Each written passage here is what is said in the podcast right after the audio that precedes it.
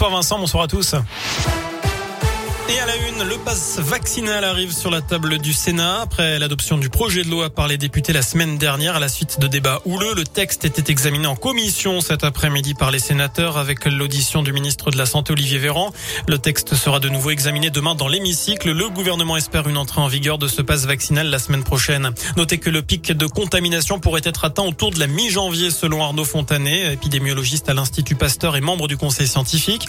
Il s'est exprimé tout à l'heure sur BFM TV ajoutant que le nombre d'hospitalisations à cause du Covid pourrait grimper jusqu'à 5000 pendant cette période. Bruno Le Maire promet lui une solution d'ici la fin de la semaine pour limiter la hausse des prix de l'électricité.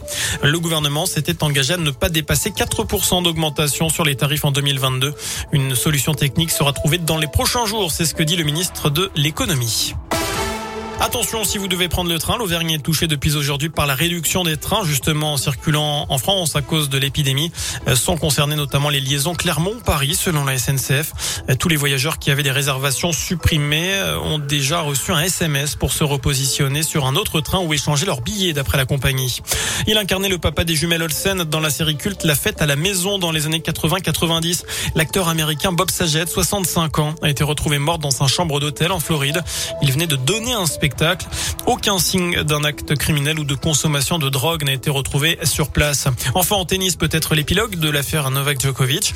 Un juge australien a ordonné sa libération ce matin. Le numéro un mondial est retenu dans un centre pour migrants depuis cinq jours à Melbourne. Non vacciné, il devait convaincre les autorités qu'il avait bien eu le Covid en décembre pour être dispensé de son obligation vaccinale et donc participer à l'Open qui débute lundi prochain. Le Serbe libéré donc, mais pas forcément sorti d'affaire puisque le gouvernement peut encore ordonner son expulsion du pays. Euh, sur Twitter, il se dit heureux et reconnaissant envers le juge. Voilà pour l'essentiel de l'actu. Très bonne soirée. Merci beaucoup.